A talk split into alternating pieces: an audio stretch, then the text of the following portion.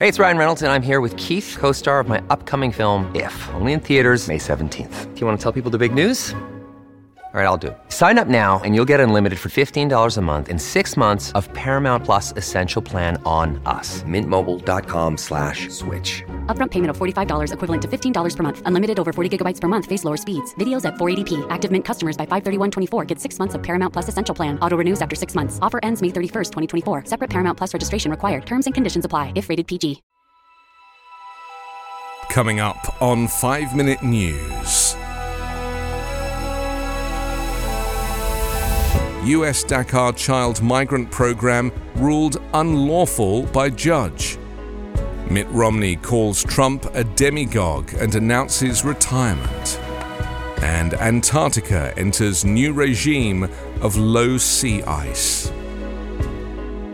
It's Thursday, September 14. I'm Anthony Davis.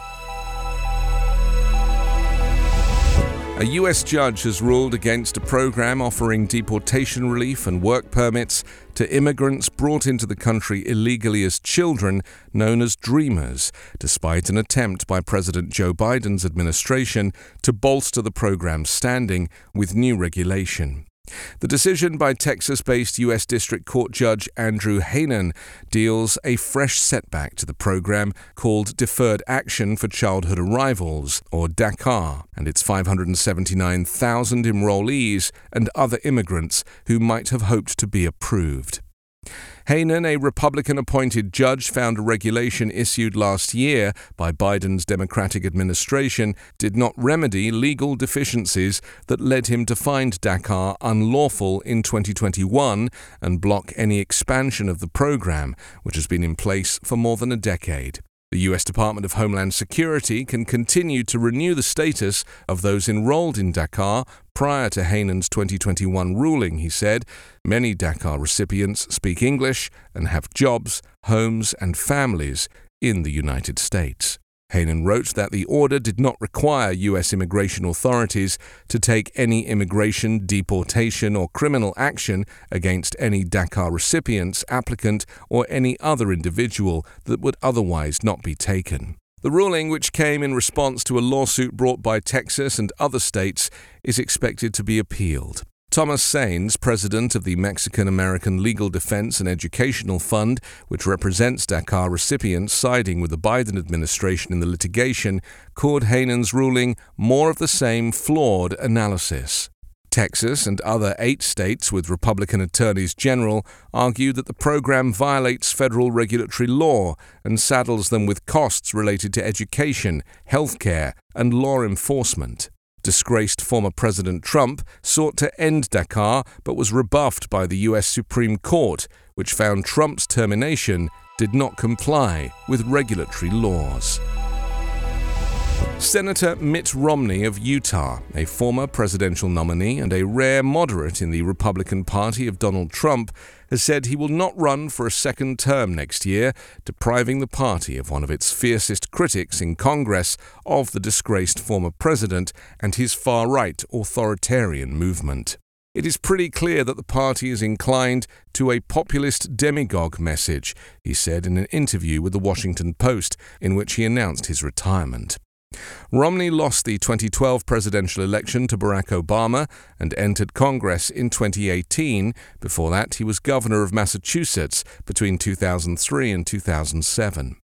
Amid increased scrutiny of the advanced age of many U.S. politicians, 76 year old Romney said it was time for a new generation to step up and shape the world they're going to have to live in. He also said he did not think a second term that would end in his 80s could be as effective as his first. That, Romney said, was in part down to a far right dominated House Republican Party, which made it difficult for that chamber to operate, and in part down to a looming 2024 presidential election between the incumbent Joe Biden and his predecessor Trump. Trump faces 91 criminal charges, including 17 for election subversion and 40 over the retention of classified information and numerous civil lawsuits, but still leads Republicans polling in the 2024 nomination race by huge margins. Record low Antarctic sea ice in recent years may be a sign the region has entered a new regime of low sea ice coverage driven by warming. The study, conducted by Australian scientists, described a breakdown in the link between sea ice and the atmosphere over Antarctica. It suggests that the area may have entered a new regime in which previously important relationships no longer dominate sea ice variability. While for many years Antarctic sea ice increased despite increasing global temperatures, it appears that we now may be seeing the inevitable decline long projected by climate models. Scientists say the regime shift in sea ice coverage will likely have far reaching repercussions for both local Antarctic ecosystems and the global climate system. The sea ice decline is likely to affect Antarctic species such as krill, a foundational species in the Southern Ocean food web, as well as animals that live on the ice. Thousands of emperor penguin chicks are believed to have died last summer due to the breakup of usually stable sea ice at a time when the chicks had not yet grown their full waterproof feathers.